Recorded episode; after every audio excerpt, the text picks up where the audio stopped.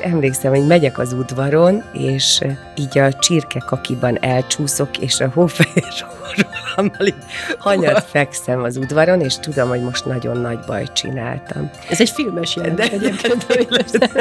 tényleg. Szólít téged ma még valaki Auréliának? hát viccből. Gyerekkoromban mindig rettegtem Budapestre feljönni, mert hogy semmit nem tudok, hogy mi hol van, és hogy olyan nagy, és hogy... A Visegrádon el lehet tévedni, akkor Budapesten hányszorosan. Igen, igen. Az UNICEF Magyarország bemutatja Így lettem. Beszélgetések nagy emberek kiskoráról. Mert a gyerekkor meghatározó és megismételhetetlen. A műsor házigazdája Mészáros Antónia. Az UNICEF sorozatában a gyerekkorról beszélgetünk, hiszen ez egy rendkívül meghatározó időszak, ami egész későbbi életünket és személyiségünket megalapozza. Mai vendégünk Pokornilia színésznő, akit valószínűleg nem kell bemutatni. Szerbusz, köszönöm, hogy eljöttél. Szerencsére a mi szempontunkból a gyerekkorodról viszonylag keveset meséltél, még pedig hát rengeteg interjút adtál már. Nagyon köszönöm, hogy most bepillantást engedsz nekünk ebbe az időszakba is. El is kezdtem felkészülni abból a kevésből, ami elérhető volt tehát a gyerekkorodról, és rögtön szembesültem egy érdekességgel, amiről én bevallom nem tudtam. Szólít téged ma még valaki Auréliának? hát viccből viccből szólítanak. Pont most az egyik kollégám szembesült ezzel a tényel, és azóta Auréliának hív, sőt, a dalt, amit most szerzett, Aurélia címet adott neki, mert ez, ez, ez így elvarázsolt, hogy hogy lehet valakit így nevezni, de valóban így van. És te voltál egyébként gyerekkorodban egy percig is Aurélia bárkinek? Persze, persze. De én, én tulajdonképpen 20 éves koromig én azt gondoltam, hogy hát igen, ezzel a névvel szület. Most is elfogadom, tehát hivatalosan mindig ezt használom, csak így valaki egyszer csak azt mondta nekem, hogy azért ez, most gondoljam már bele, hogyha a színházban, a hívóban az ügyelő mindig így hív, hogy pokorni Auréliát kérjük a színpadra, azt nem lehet elmondani, és hogy szerintem maradjak a Liánál. Jó, hát ilyen, jó gyerekkoromban a becenevem Lia volt, mert anyukám is Lia, csak ő Korné Lia és az apukám Aurél, és az öcsém Kornél. Tehát így... Jaj, de szépen végig volt ez gondolva. Természetesen, igen, igen. A szüleidre amúgy is jellemző volt, hogy szerettek játszani a szavakkal, hangzásokkal? Igen, apukámban van egy ilyen mókamestervéna, és én azt hiszem, hogy ez neki nagyon megtetszhetett, hogy hogy a családját így hívják, mert ez olyan kerek. És amikor mentetek valahova, így családostól és bemutatkoztatok, akkor abban így mindig meg is volt ez a vicc, ez a pajkosság? De ez, ez, ez mindig meg kellett magyarázni, tehát mindig el kellett mondani.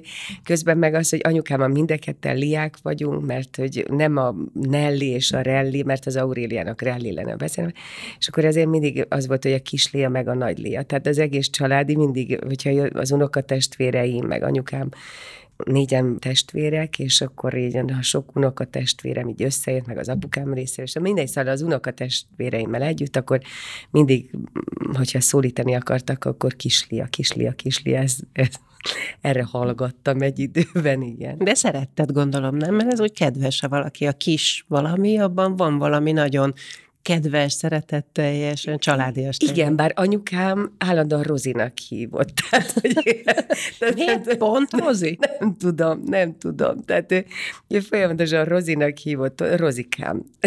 Ez, hogy honnan jött.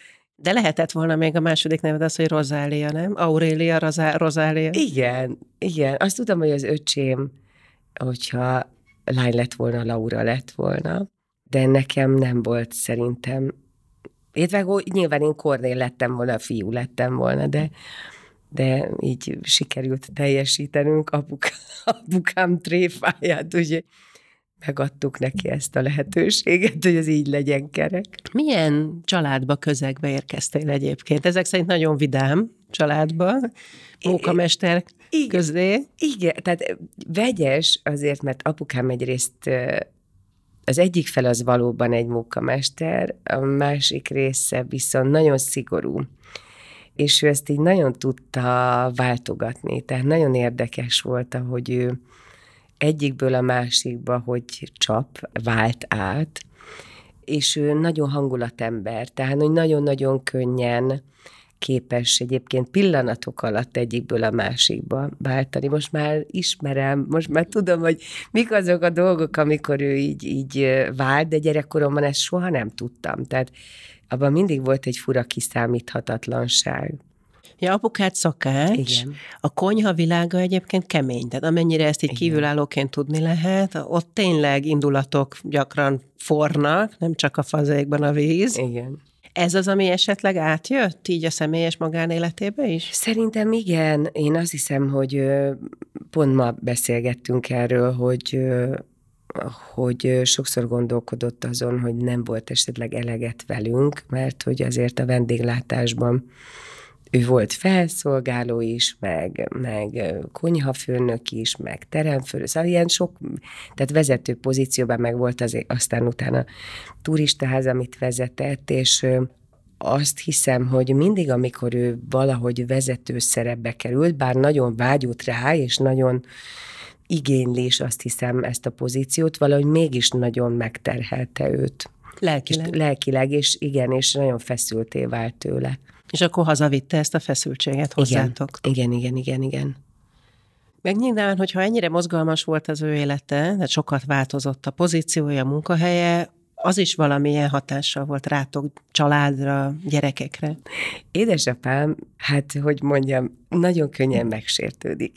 És ezért egy-egy munkahelyén amikor ő úgy érezte, hogy megütötte azt a szintet valahogy az ön, önbecsülését bántó tényező, akkor, akkor valahogy így csapott papot ott hagytunk, és akkor volt úgy, hogy tényleg az ország másik felére, vagy nem is a másik felére, de egy másik városba költöztünk. Tehát mi rengeteget költöztünk gyerekkoromban. Tehát én, én tényleg arra emlékszem, hogy így ilyen vándor életet élünk, és akkor mindig újabb és újabb iskola, újabb otthon, újabb Ebben közösség. szorongás is volt, hogy akkor minden napot úgy kell megélni, hogy ki tudja, hogy ma apa azzal jön-e haza, hogy megint költözünk? Olyan érdekes, hogy nem.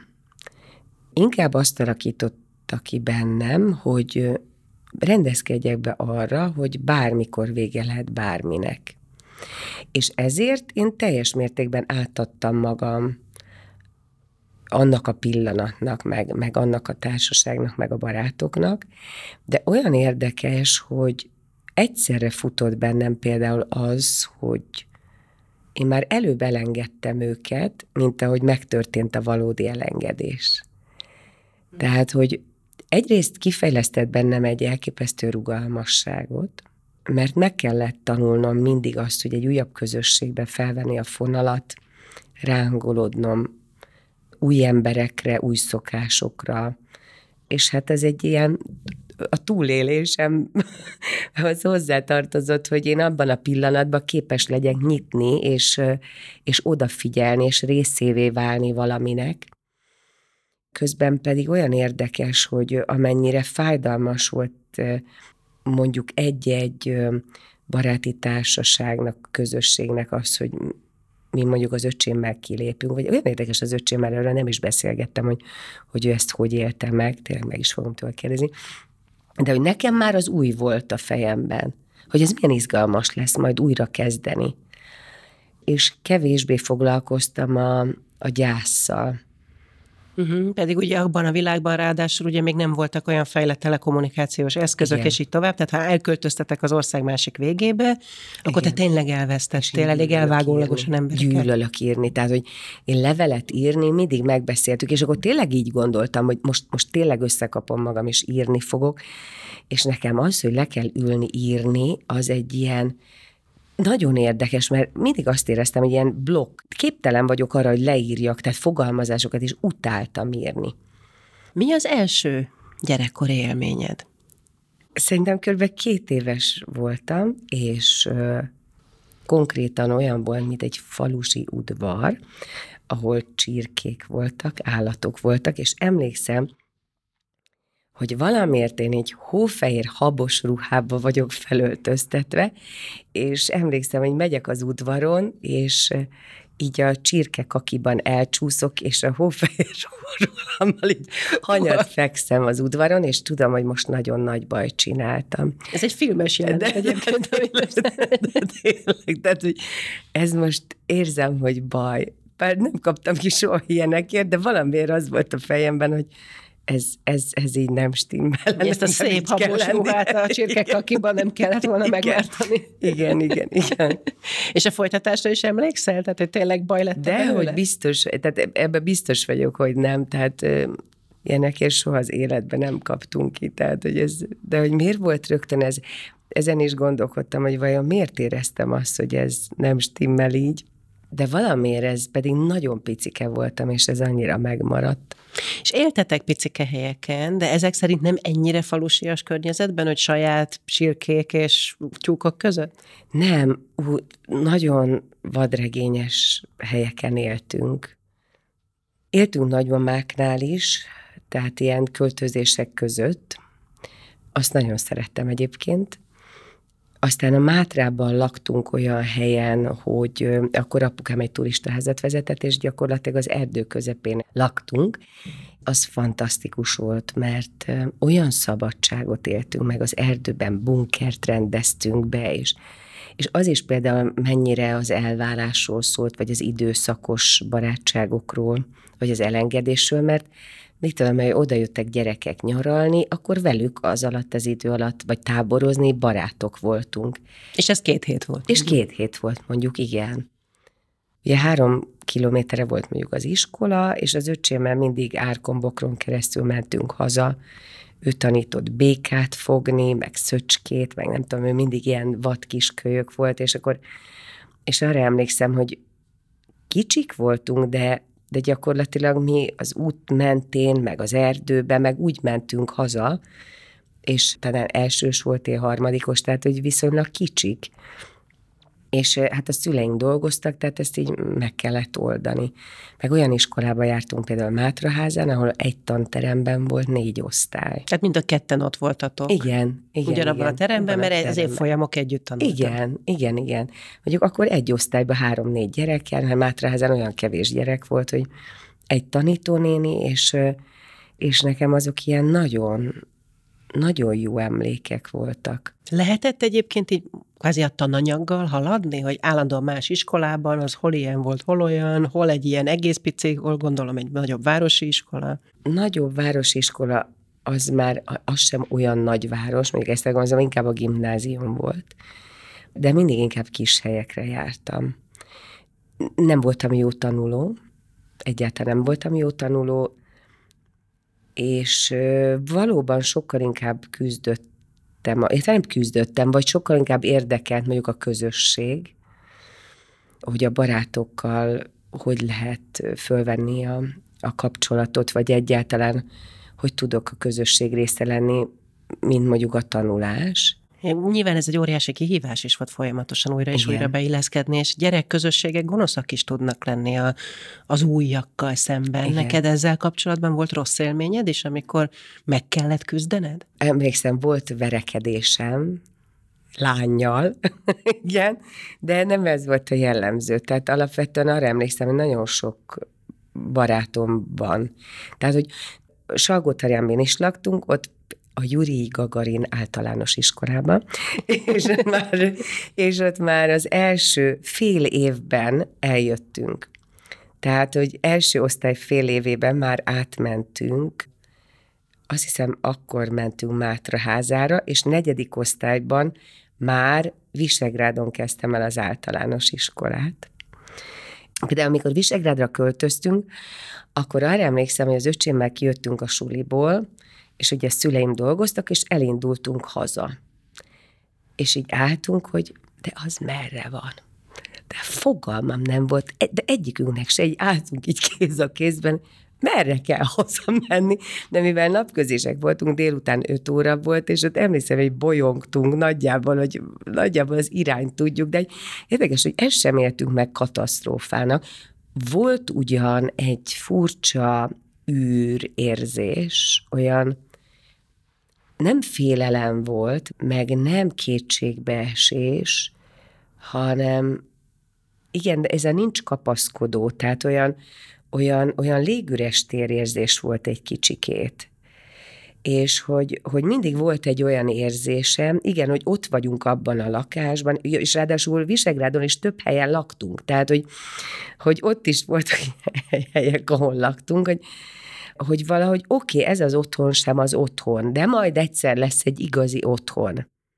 Tehát valószínűleg ezért ilyen fontos a saját otthonom most felnőttként, és amennyire érdekes, hogy a saját fiamnak ő minden egyes változástól rosszul van, tehát hogy ami van, azt, azt ne kelljen elengedni, tehát olyan különös ezt látni. Valóban volt egy ilyen, fú, oké, okay, ez az átmeneti érzés.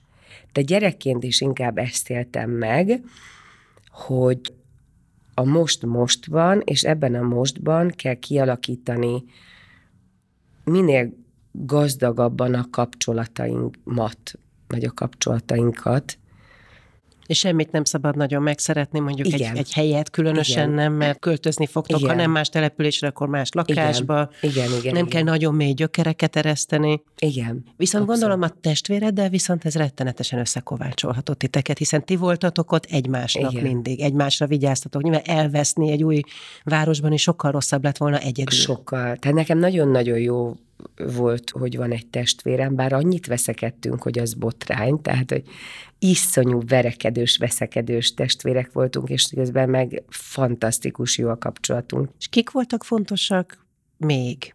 Ugye mondod, hogy nagyon sok mindenkit úgy éltél meg, mint átmeneti jelenséget az életedben. Vannak, akik így kiemelkednek, hogy na ő, aki egy adott pillanatban, vagy akár valamiért egy hosszabb időszakon keresztül még a közvetlen családodon kívül meghatározó volt?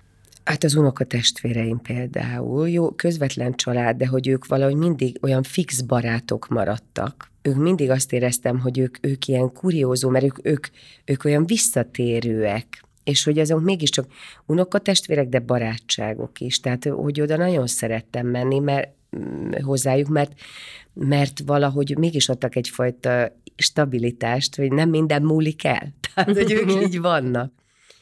És ezen kívül aztán a Dömösre költöztünk, ott azért 17 évet éltünk, tehát, hogy ott, ott aztán elkezdődött az, hogy na most akkor itt, itt maradunk egy darabig, és olyan érdekes volt, hogy, hogy ott is volt egy fura átmeneti érzésem, annak ellenére, hogy kvázi mi megérkeztünk.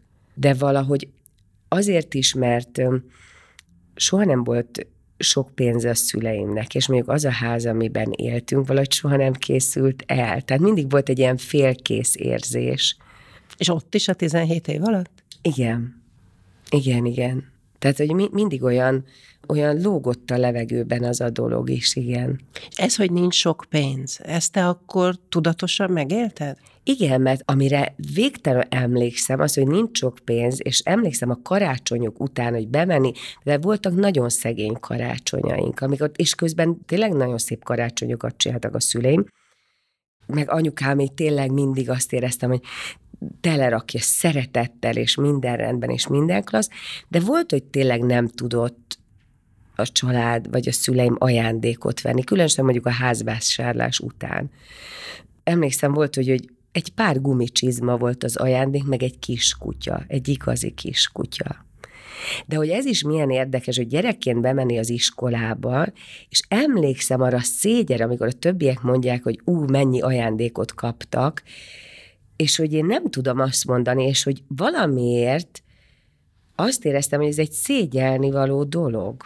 És nem is mondtad el? Tehát a többieknek, hogy... Én nem is tudom, hogy miket mondtam, vagy, vagy nem mondtam, vagy igen, mert éreztem, hogy ez, ez kínos. És azt nem tudtam volna megmondani, hogy miért.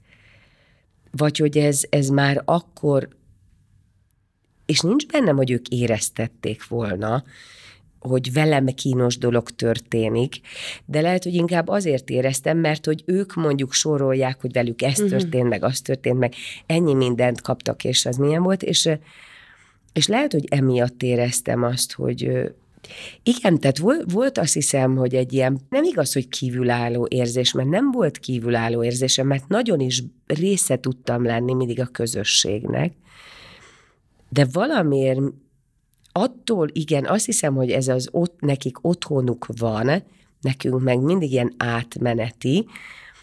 Ettől volt bennem mindig, eh, hogy ott is vagyok, meg nem is. És közben még párosult mondjuk egy ilyen dologgal. Hogy azt is mindig érezted, hogy nektek kevesebb van, tehát, meg kell nézni, I- talán nem csak karácsonykor, hanem évközben is. Hogy... Igen, aztán utána volt, amikor már picit több jutott, vagy több, de soha nem voltunk gazdagok, vagy soha nem volt az az érzés. Igen, például ez nagyon sokszor bennem volt, hogy mondjuk az én szüleim nem gazdagok, és, és hogy mondjuk hozzánk kevésbé szerettem emiatt elhívni gyerekeket. Uh-huh.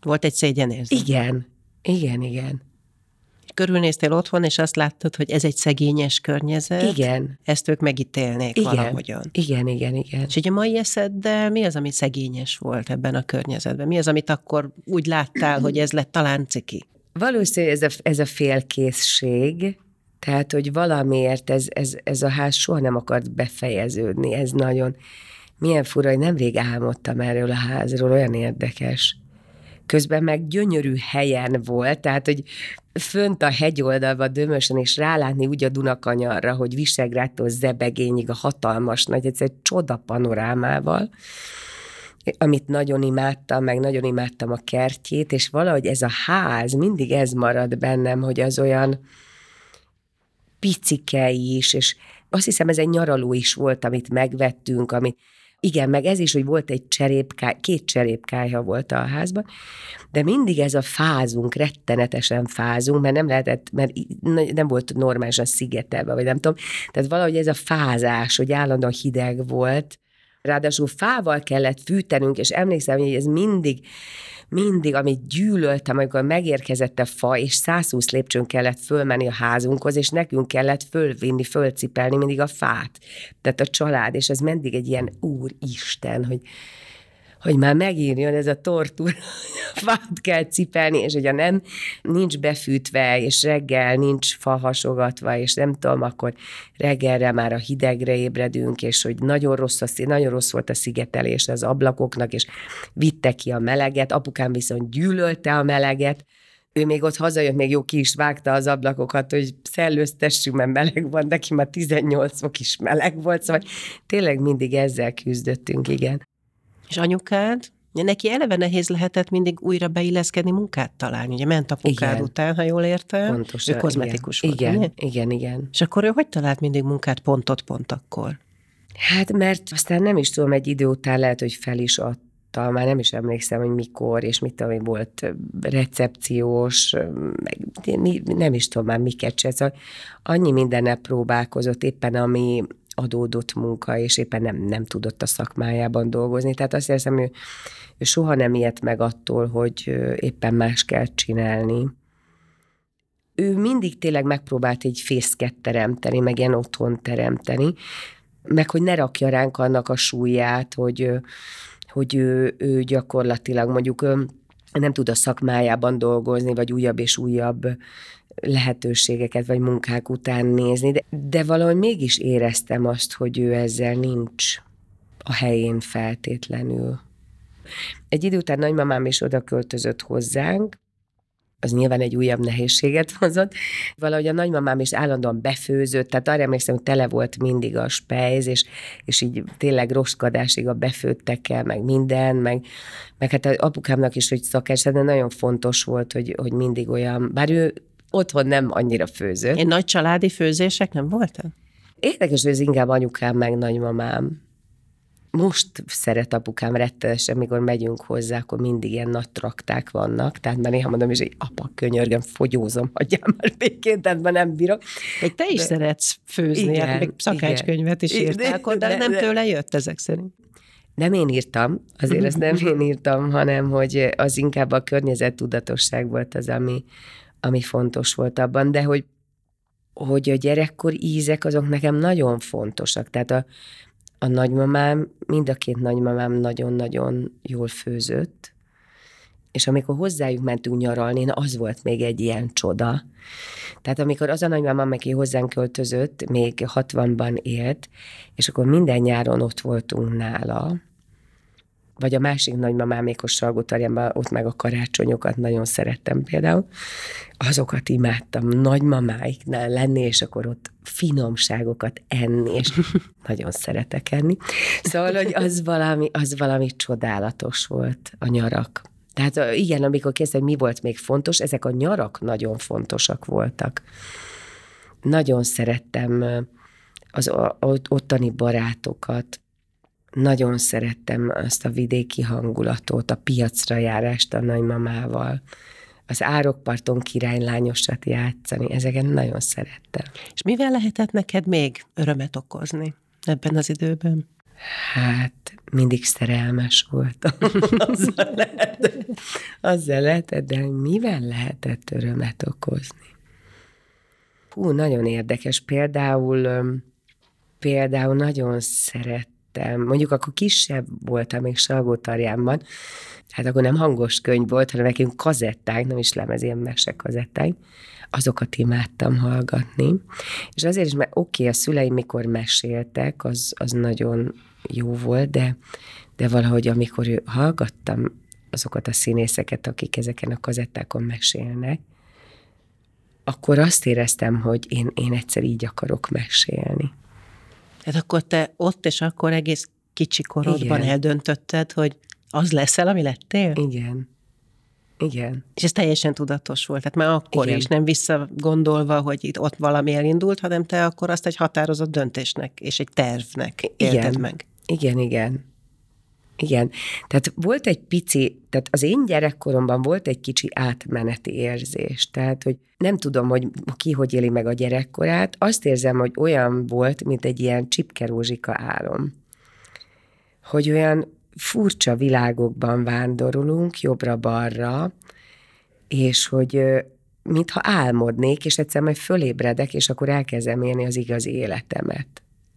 És készültél. Azt Igen. érted meg, hogy te most készülsz Igen. az igazi életre. Igen. Melyik mese volt a kedvenced, a Csipke Rózsika? A hamupipőke. Ez lehet, hogy azért nem véletlen.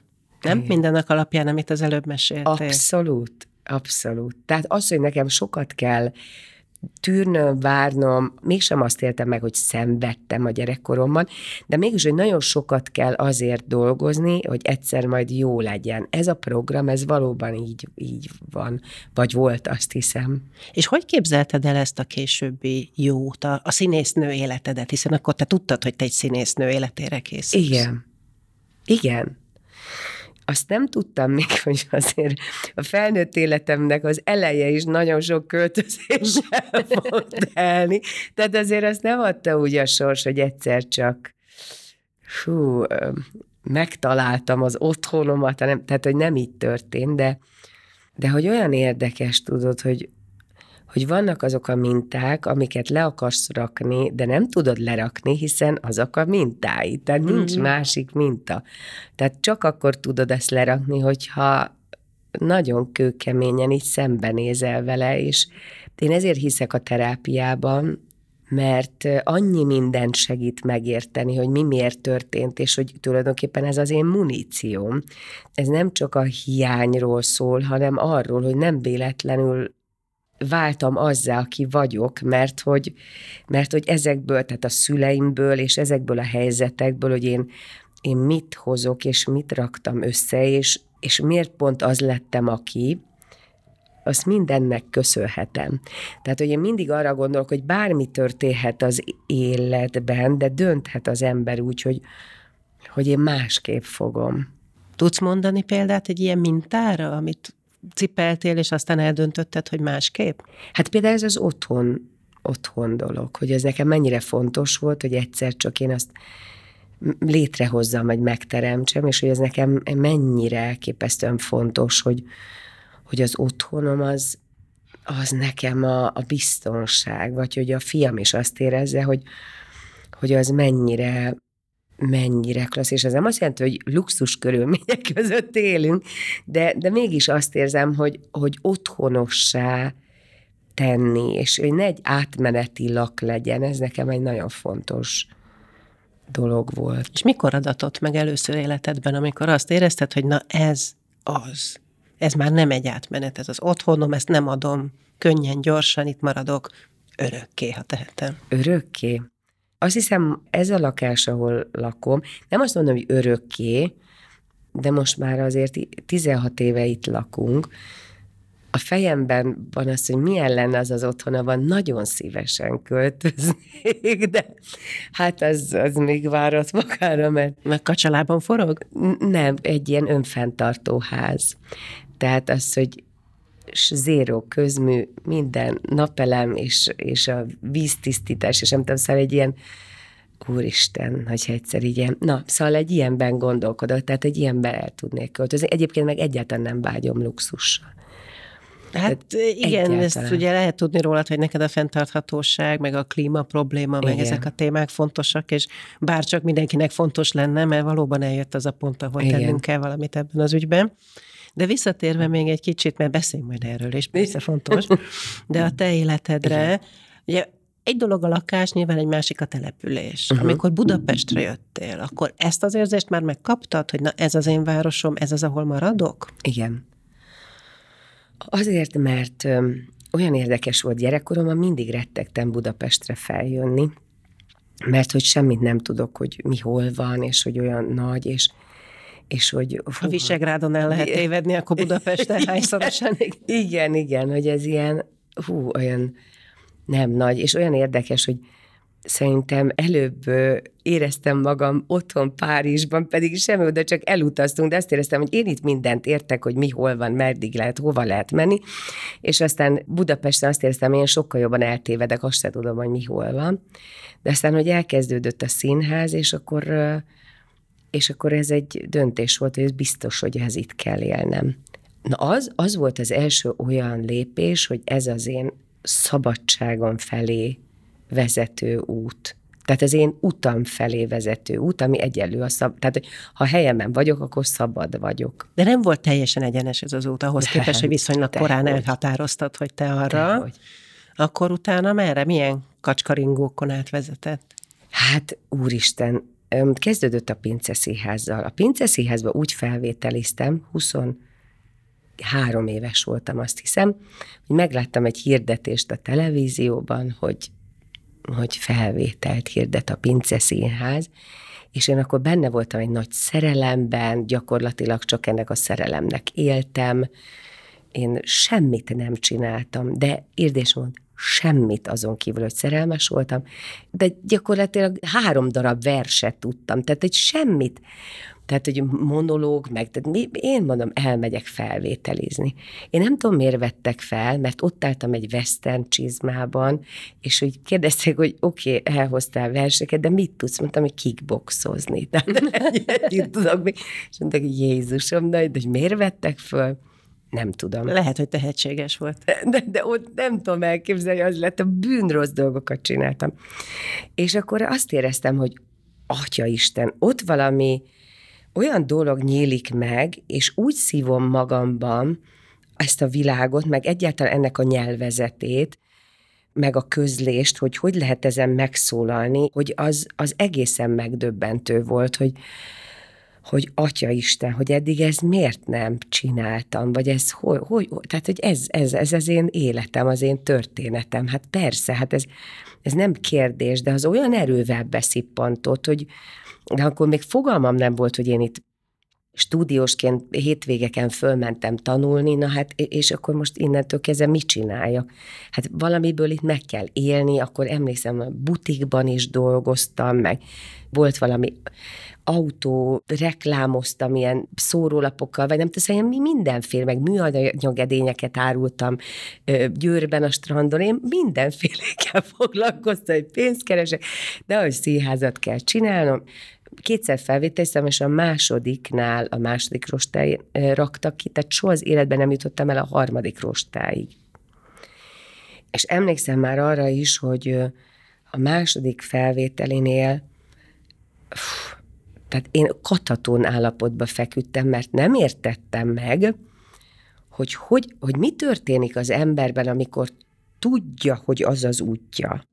Amikor széthasad az elméd attól, meg a lelked, meg hogy hogy a csudába van az, hogy én tudom, hogy ez a dolgom, és az élet meg, és nem akartam, hogy ez legyen a, az utam, hanem tudtam, hogy ez az utam. Tehát egy óriási különbség, hogy belül egyszerűen nem volt kérdés, és nem volt bennem egy ilyen görcsös akarás, hanem egyszerűen az volt, hogy én tudom, nincs B verzió, ez van, és hogy akkor mi történik, és akkor kellett rájönnöm arra, hogy annyiszor elszúrjuk az életünket azzal, hogy lehet, lehet, hogy tudjuk, hogy mi a dolgunk, csak azt hiszük, hogy azt is tudjuk, hogy hogyan.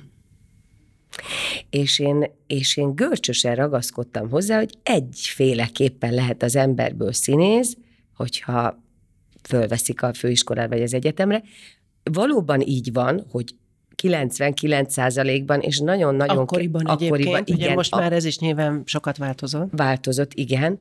Sőt, hát vannak olyan kollégáim, tehát hányan, akik még jóval előttem is esetleg, akik, akiket mondjuk nem vettek föl, de hogy egyszerűen az bennem nem volt kérdés, hogy akkor ez, de hogyan. És akkor olyan szépen úgy elkezdett alakulgatni, hogy, hogy ennek mi az útja, módja. Például ugye a második felvételimre már eleve úgy mentem, hogy nekem akkor volt egy kedvesem, aki akkor a Vixiászban dolgozott, én rengeteget ott ültem, és csomó barátom volt, és állandóan ott lebzseltem, és akkor például ott ült az Alföldi Robi, és akkor kérdezte, hogy te ki vagy, mit csinálsz? Én, én Fakarni Lévek és színésznő szeretnék lenni, mint hogy gyakorlatilag hány fiatal, aki színésznő szeretne lenni.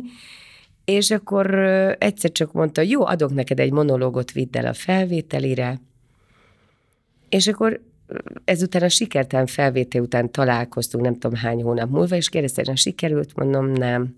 És akkor mondta, jó, jó majd gondolkodom hát miért gondolkodna, de hát nyilv, köszönöm, már eleve ezt a mondatot, és egyszer csak fölhívott, hogy én meghallgatlak. És akkor a Vixiháznak a stúdió színpadán ezzel a monológgal, amit adott nekem, mondta, hogy akkor gyere dolgozzunk. És akkor egy fél órát próbáltunk, és mondta, hogy jól van, akkor já, rendezem a sirályt, te vagy benne a mása. Tessék?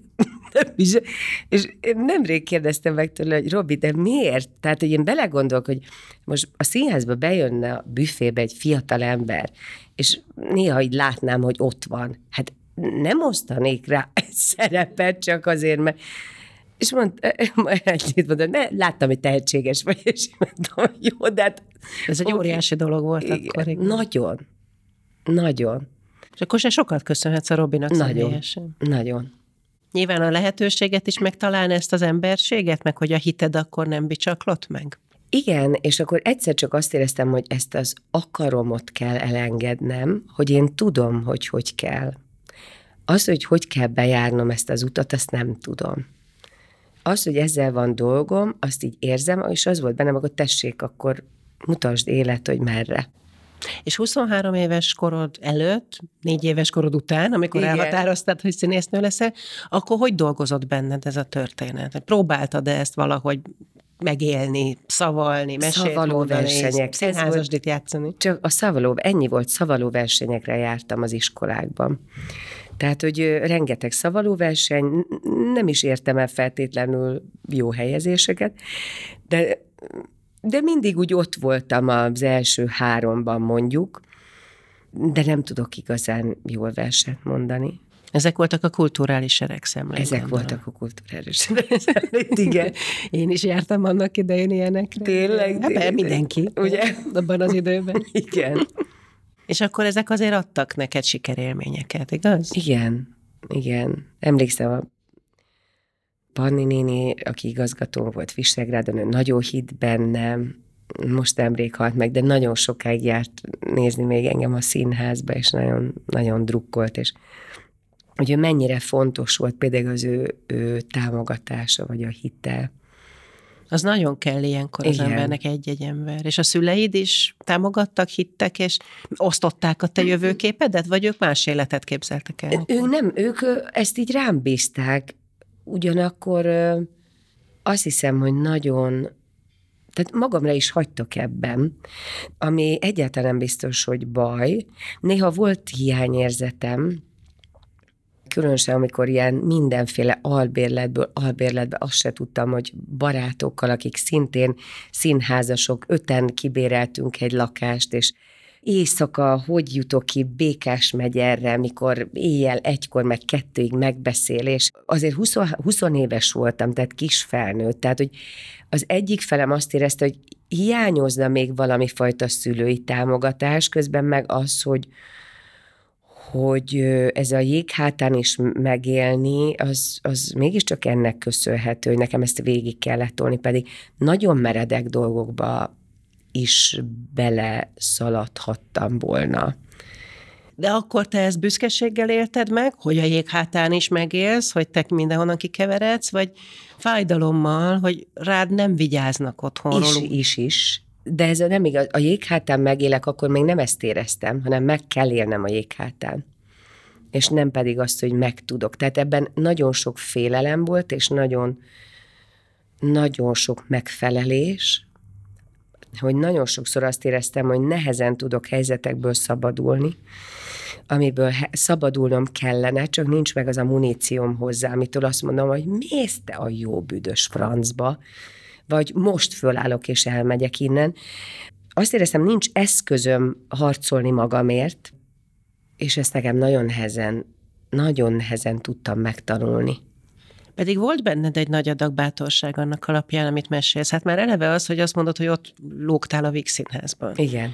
Ugye valaki jön Dömösről, egy nagyon más közegből, az nem evidens, hogy bemegy a Vix Színházba, és ott lóg. Igen. Ehhez azért az kellett ugye, valami. Akkor volt egy, egy szerelmem, aki fiatal rendező volt, és nyilván az, az más, hogy vele mentem, és akkor az egy adott egy biztonságot, tehát magamtól talán nem mertem volna bár nagyon sokat lógtam a, a színművészetisekkel is, mert egy csomó barátom lett már a felvételén is, és akkor nagyon sokat jártam be oda, mert azt éreztem, hogy úristen, itt olyan jó lenni, és hogy én biztos nem vagyok elég tehetséges ehhez, és miért érzem, hogy nekem mégis ezt kell csinálni. Mikor hitted el, hogy elég tehetséges vagy?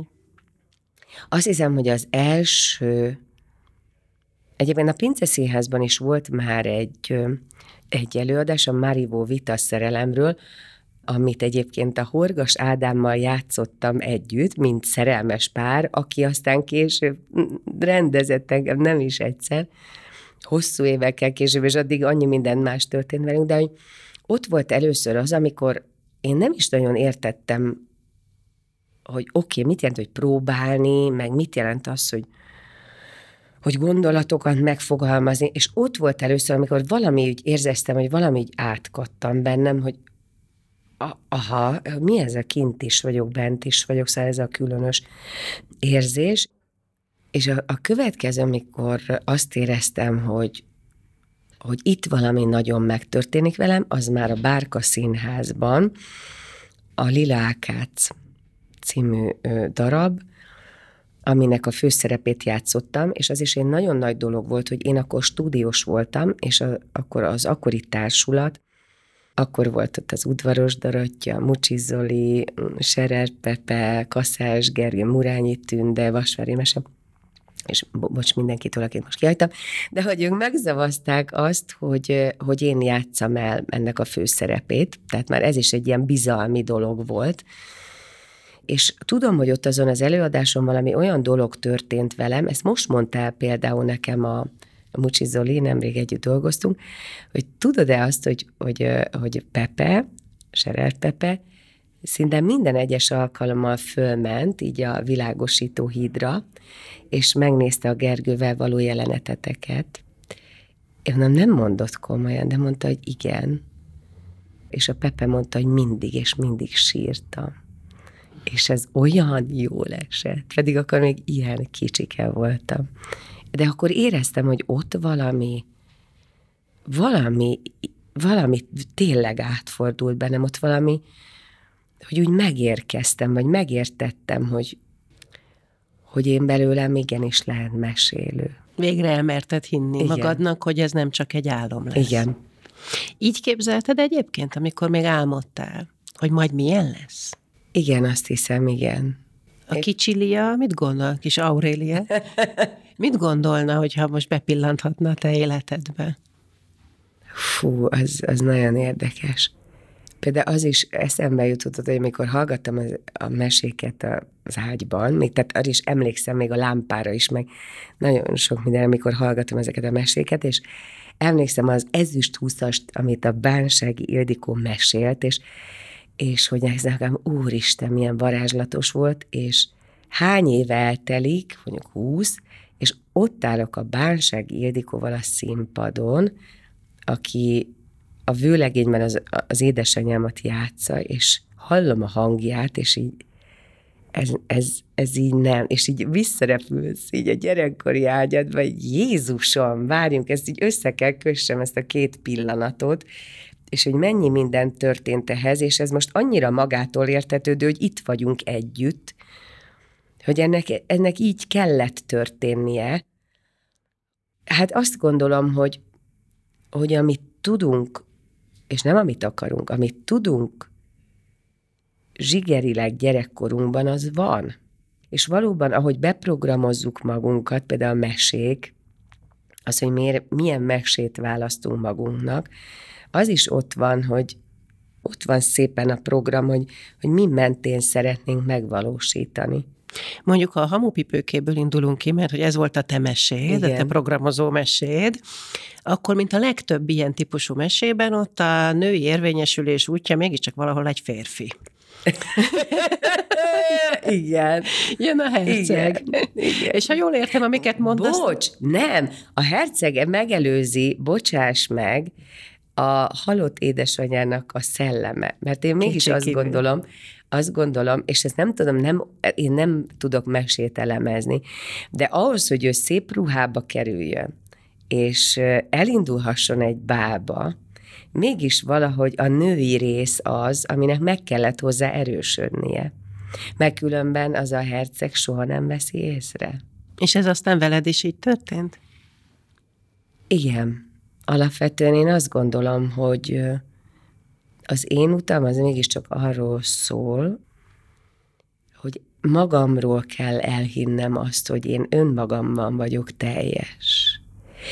Tehát a másik, a társ, nem ő fogja hozzám tenni azt, amitől teljes leszek, hanem tehát igen, ebben van egy kapcsolatfüggés elem, amit nekem bizony meg kellett tanulni, hogy ne legyen, hanem ak- akkor, hogyha én saját magamban képes vagyok elén, hogy kerek egész vagyok, akkor tud észrevenni, igen, a, a királyfi, vagy herceg, vagy bárkinek is nevezzük. Most a mesében én aki meg különben nem. Ha jól sejtem, akkor ezt te később tanultad meg. Ez, ez a tudás, ez nem Igen. volt még a kamaszkorodban benned, nem, hogy is lett volna? Egyáltalán nem. És ugye utaltál az előbb terápiára, akkor te sokat is dolgoztál magadon. Per folyamatosan azóta is. Ennek része volt például ezeknek a gyerekkori élményeknek, időszakoknak, nehézségeknek a megértése, elemzése? Abszolút.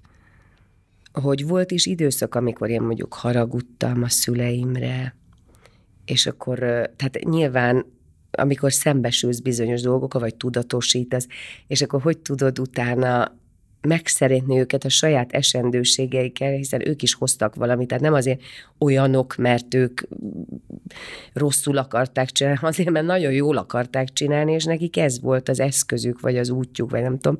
Ahhoz nekem nagyon sok mindent kellett megérteni magamból is, belőlük is, hogy, hogy, hogy, hogy teljes mértékben el tudjam fogadni, sőt, nagyon szeretni tudjam száz százalékig őket. Hogy értetted meg azt, hogy ez, ez is egy út, és hogy neked erre is rá kell lépned, erre az önismereti útra, hogy dolgozni kell magadon, hogy nem ciki ehhez szakembert igénybe venni. Sőt, én azt érzem, azt érzem, hogy azt ciki, hogyha az ember, amíg az emberben az a fajta gőg van, hogy ő majd tudja és megoldja.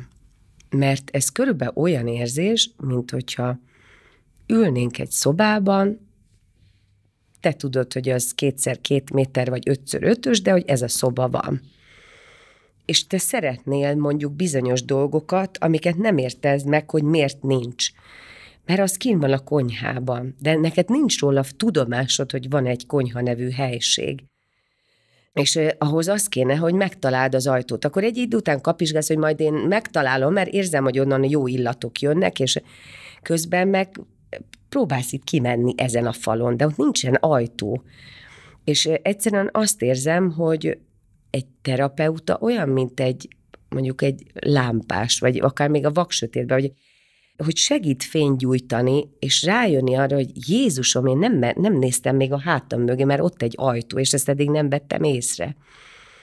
Hogy merészkedjünk már ki, vagy nyílik, nem, vagy van kulcs, vagy valahova el van rejtve, vagy a zárban van, vagy és hogy, hogy elkezdi az ember úgy föltérképezni saját magát, mert nem tudsz róla. Tehát, hogy, hogy azt gondolod, hogy te majd megfejted, de olyan dolgot akarsz megfejteni, amiről nem tudsz és ugyanabban pöröksz, és azért követi az ember ugyanazokat a hibákat, meg meg a világot akarja hajlítani, hogy majd az változzon meg, mert akkor nekem jobb lesz. És én meg mindig azt érzem, hogy nem, én vagyok a felelős. Tehát amint én vagyok a felelős mindenért, ami velem történik, akkor azon tudok változtatni.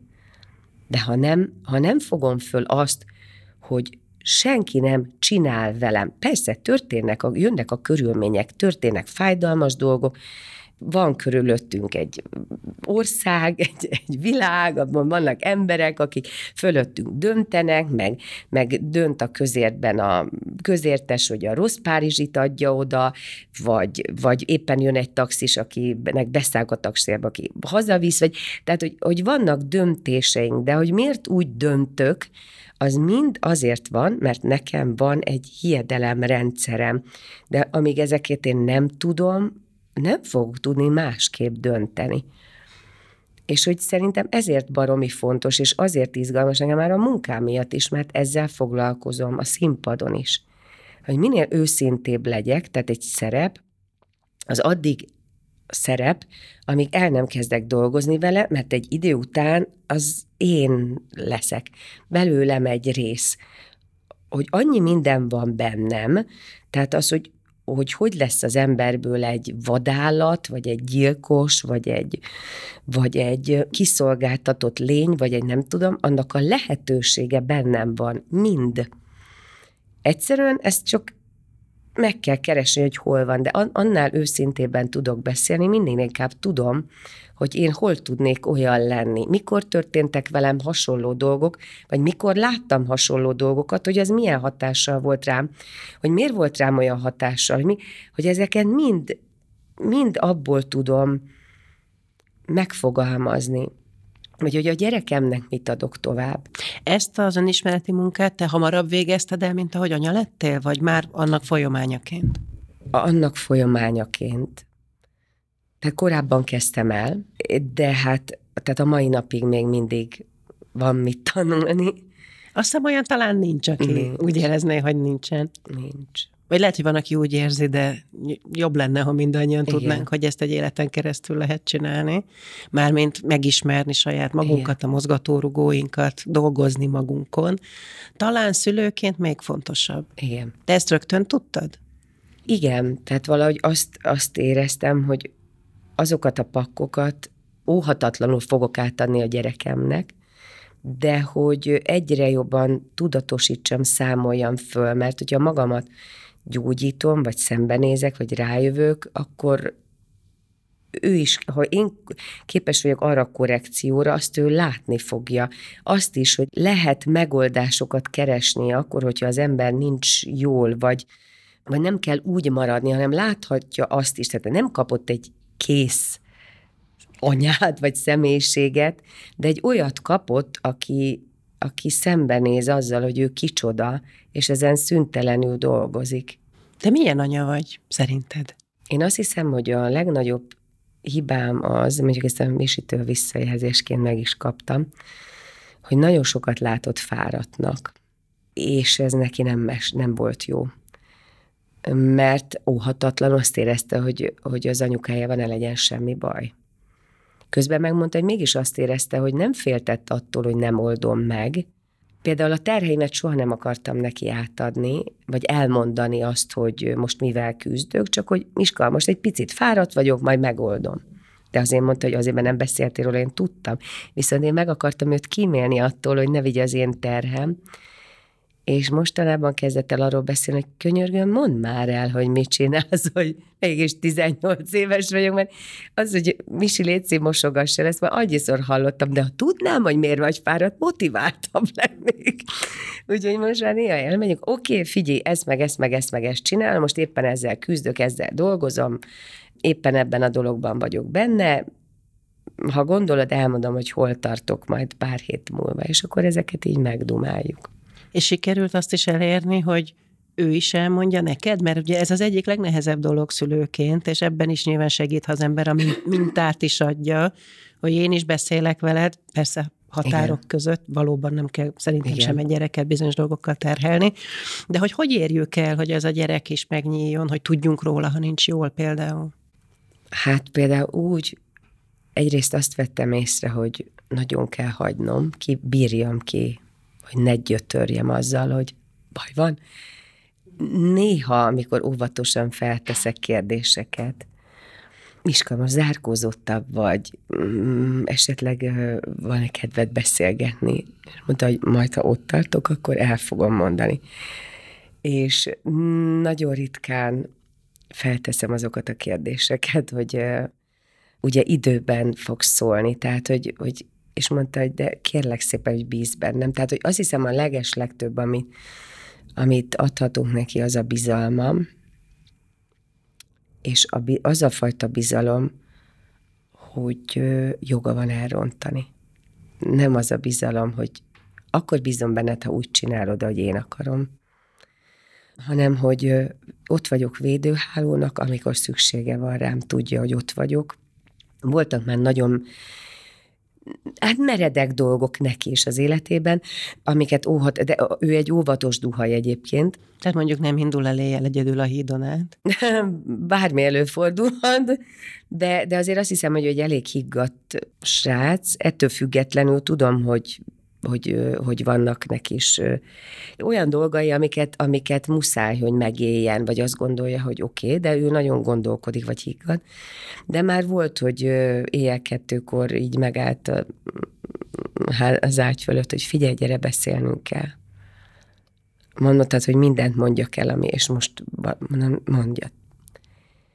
És, és ilyenkor azt érzem, hogy azt hiszem a legfontosabb, hogy egyáltalán nem arról beszélek neki, hogy hogy lehetsz ilyen hülye fiam, hanem arról, hogy, hogy figyelj, hogy nagyon nehéz döntéseket hozni, és én felnőttként is elkövetem még azokat a hibákat, hogy esetleg nem jól döntök.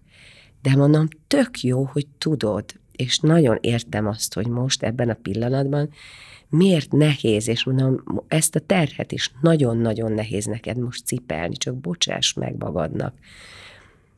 És hogy azt hiszem, hogy tudok vele úgy beszélgetni, hogy azt, tehát amiben mi nagyon jók vagyunk, hogy nem játszmázunk, mikor beszélgetünk. Mind a ketten arról beszélünk, hogy nekem min kell változtatni. És ő is erről beszél hogy figyelj, anya, ne haragudj, gyerekesen viselkedtem, te azt kérted, vegyem be a vitamint, én meg azt éreztem, hogy majd én akkor veszem, amikor akarom, mondom, bocs, Misi, meg parázom, hogy itt van ez a rohadt Covid, és szeretném, hogyha fölkészíted a tested, és már nem tudom, mióta nem veszed be a vitamint, és türelmetlen lettem, és akkor szépen megbeszéljük. Ezt hogy alapoztad meg kiskorában? Mert ahhoz, hogy legyen egy ilyen jó, most már majdnem felnőtt kori kapcsolat, kamasz és anya között, ahhoz gondolom ezt el kell kezdeni egész pici korában, miközben ugye van egy ilyen toposz, hogy színésznő gyerekének lenni nagyon nehéz, mert ugye anya sosincs otthon, mert játszik. És ha nem játszik, akkor meg lehet, hogy boldogtalan, amiért nem játszik eleget. Azért soha nem voltam boldogtalan. soha. Valószínűleg játszottál is sokat. Igen. Nem is, nem is kellett mellőzöttnek Én imádok magad. otthon lenni például. Tehát, hogy nekem nincs ez a kényszerem. Igen, valószínű, hogy mert játszottam is, de hogy így. De valamit jól oldottál meg, hogy eljutottatok idáig, pedig nyilván nem volt könnyű. Igen. Úgy, hogy azért te nyilván sokszor nem voltál ott. Igen. Ő kicsi volt, hogy csináltad? Én nagyon, tehát amikor ott voltam, én száz százalékig vele voltam. Száz százalékig. Tehát a, amire szüksége volt belőlem, de ez nem mint egy áldozat, hanem egyszerűen annyira imádtam vele lenni. És a másik, hogy, hogy rengeteget beszélgettünk kiskorától keze, rengeteget olvastam neki kiskorától keze, nagyon elfogadtam őt, tehát, hogy, hogy minden porcikáját, gondolatát, érzéseit, még akkor is, amiben ő, amiben ő tök más, vagy most is, ahogy fölöltözik, tehát, hogy soha az életemben nem mondtam azt, hogy miért, de hát el akart jönni úgy színházba, hogy szandál, focilábszárvédő, rövid nadrág, mellény és sétapálca és kalap, akkor úgy jött színházba. Tehát, hogy én még, tehát az, hogy jó, hát csinálj, vagy pirosra festi a haját, következő hónapban kékre, aztán letolatja a kopaszra, tehát csináld. Hogy én ezekben soha nem mondtam neki, hogy ne. Viszont rengeteg morális dologról beszélgettünk. Meg azért azt hiszem, hogy a pszichológia érzéke is ennyire erőteljes, tehát, hogy iszonyon leveszi az emberi játszmákat. Mindenki a magáét is. Meg a másik, hogy őszinte voltam vele mindig. Tehát amikor türelmetlenebb voltam, vagy amikor akkor elmondtam, hogy Miska, ne haragudj, nem kellett volna így szólnom, ne haragudj. Most tényleg kevesebbet aludtam, nem tudtam türelmesebben szólni, bocsi. Mindig azt hiszem, hogy, hogy megpróbáltam vele őszinte lenni, már azzal kapcsolatban, hogy nem akartam, hogy egy, egy ilyen Istennek lásson, akinek nincsenek hibái, viszont abból a szempontból, hogy ő, hogy ő tökéletesen elfogadja olyannak, amilyen, az meg, az meg nem volt kérdés. És a te anyaságodban volt sok abból a mintaelengedésből is, amiről korábban beszéltél? Tehát, hogy tudatosan megérteni, feldolgozni, hogy te mit láttál, kaptál, Igen. és szándékosan nem azt csinálni, átprogramozni. Inkább az van, hogy nem, nem szándékosan nem azt csinálni, hanem megkeresni az enyémet, az én. Tehát, hogy nem direkt nem akartam azt csinálni, hanem egyszerűen megkeresni magamban, hogy én hogy csinálnám. És ez olyan érdekes volt, hogy például anyukám soha nem harcolt velem, hogy én miért úgy vagyok Misi, hanem teljesen átvette az én létezésemet. Tehát, hogy tehát ő nagymamaként könnyen bele tudott illeszkedni nagyon. abba a mintába, amit te teremtettél, igen. mi azért nagyon eltért attól, igen. amit ő teremtett annak idején igen. nektek. Igen, igen, igen. És ezt meg is beszéltétek, hogy melyik a jobb, hogy ezek a dolgok azért valahogy viszonyulnak egymáshoz, hogy te azon gondolkoztál?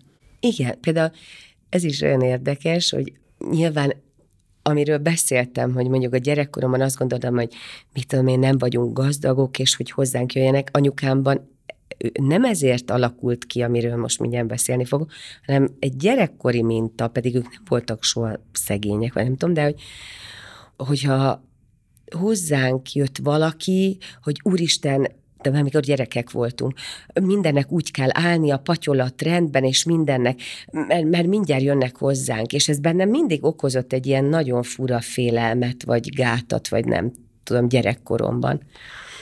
És utána Misivel én azt éreztem, hogy de hát mi létező emberek vagyunk, tehát van úgy, hogy nincs elmosogatva, vagy van úgy, hogy szét van dobálva játékai a szobában, vagy van úgy, hogy a nappaliban, meg mit tudom én, most nincs, mit tudom én, kidobálva minden szennyes a hálószobában, és akkor most mi van? Tehát, hogy nem kell azon aggódni, hogy majd ki mit szól. Igen, igen, mert hát van ilyen is és mi van, ha közben mosogatok el, vagy nem. Tehát, hogy ezt a parát mondjuk, és emlékszem anyukám, amikor az volt, hogy Misi szobája nincs rendben, jönnek a barát, hogy rakjunk rendet, és akkor anyukámmal így külön leültem, hogy mondom, anyuci, hogy figyelj, ez szerintem tök fontos, hogy nem baj. Gyere, engedjük el. És láttam rajta, hogy, hogy úgy nehéz, de megérti nyilván, tehát nyilván a, a kényszereket nehéz ilyenkor lerakni, de abszolút jött velem. Mert hogy érezte, hogy ez így értem, hogy könnyebb. Ha lenne erre technikai lehetőség, mint hogy nincs, de játszunk el a gondolattal, hogy egy üzenetet juttas gyerekkori önmagadhoz. Mi lenne az a pár mondat, ami szerinted neked segített volna, amit jó lett volna akkor hallani? Hát, talán az biztos, hogy benne, hogy sokkal erősebb vagy, mint hiszed. hogy nem kell tökéletesnek lenni, mert úgy vagy tökéletes, ahogy vagy. És az, hogy, hogy jól érzed, hogy merre van az utad. Hogy bíz, bíz nyugodtan az intuícióidban. Biztos, hogy még jutna eszembe, de az aztán kell gondolkodnom. És hogyha ezt te akkor megkaptad volna ezt az üzenetet, az mitől kímélt volna meg? Hát sok tapasztalatul, amiket meg nagyon jó volt, hogy átéltem. Sok szorongástól talán? Szor- szorongástól igen, megfeleléskényszertől igen. Magabiztosabb lettem volna. Közben olyan érdekes, hogy azokat a mélységeket meg, amiket adott, mondjuk, hogy a belegondolok, hogy miket éltem meg mondjuk a gyerekkoromban, a kishágyamban, meg így utána így végigveszem, hogy hogy jutottam el a mai önmagamig. Nekem ez az út, ez mindennél többet ad, ezt viszont nem adnám. Tehát nekem ez így, így kell, mert ettől vagyok az, aki, és így, ettől tudom még a színpadon úgy fogalmazni, ahogy. És hogy ezt az utat tudom a gyerekemnek is megmutatni, hogy akármiben vagy, abból ki lehet jönni, mert mert hogy annál csodálatosabbat, mint hogy megismerheted saját magad, meg a működésed, és hogy lerakhatod, lerakhatod a mintákat. Ez tök fontos. Ha ezt, ha ezt nem járom végig, nem tudok róla. Nagyon köszönöm, hogy végigjárhattuk veled ezt az utat. Azt ígértem még az elején, hogy beszélünk majd a klímáról, meg a fenntartható Igen. fejlődésről is, és fogunk is, de szokásunk ebben a sorozatban, hogy van egy plusz kérdés, Igen. és azt a nézők, a hallgatók akkor tudják megnézni, meghallgatni, hogyha regisztrálnak nálunk. Úgyhogy pont ez a témakör kapcsolódik oda. Én most Jó. azt ajánlom annak, aki nézi ezt a beszélgetést, és érdekli, hogy mit gondol a jövőről, most olyan múltról ennyit beszéltünk, hogy regisztráljatok, és akkor ezt is mindjárt megtudjátok. Köszönöm. Köszönjük, hogy velünk tartottál! Minden vendégünknek feltettünk egy extra kérdést arról, hogyan látja a mai gyerekek a felnövő generáció jövőjét, világát. Ha kíváncsi vagy a válaszra, iratkozz fel a weboldalunkon. És ha a beszélgetésünk kapcsán esetleg elgondolkoztál a saját gyerekkorod meghatározó szereplőin, mondj köszönetet annak a személynek, aki rád volt nagy hatással. Egy virtuális UNICEF képeslap segítségével. unicef.hu per így lettem a következő rész tartalmából. Amikor kell, én követem a szabályt, elfogadom az autoritást, viszont utána fogom magam és elmegyek siklóernyőzni, ahol meg ezek nincsenek, vagyis hát ahol az én szabályaim működnek.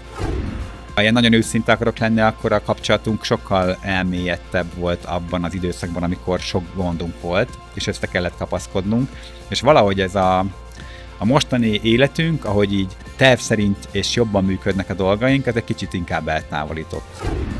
És hogyha Zolika az oviból vagy az iskolából látná, amilyen te most vagy, akkor szerinted ő mit gondolna? Vagy hogy tetszettél volna? Ő egyértelműen azt gondolná, hogy nekem most rossz.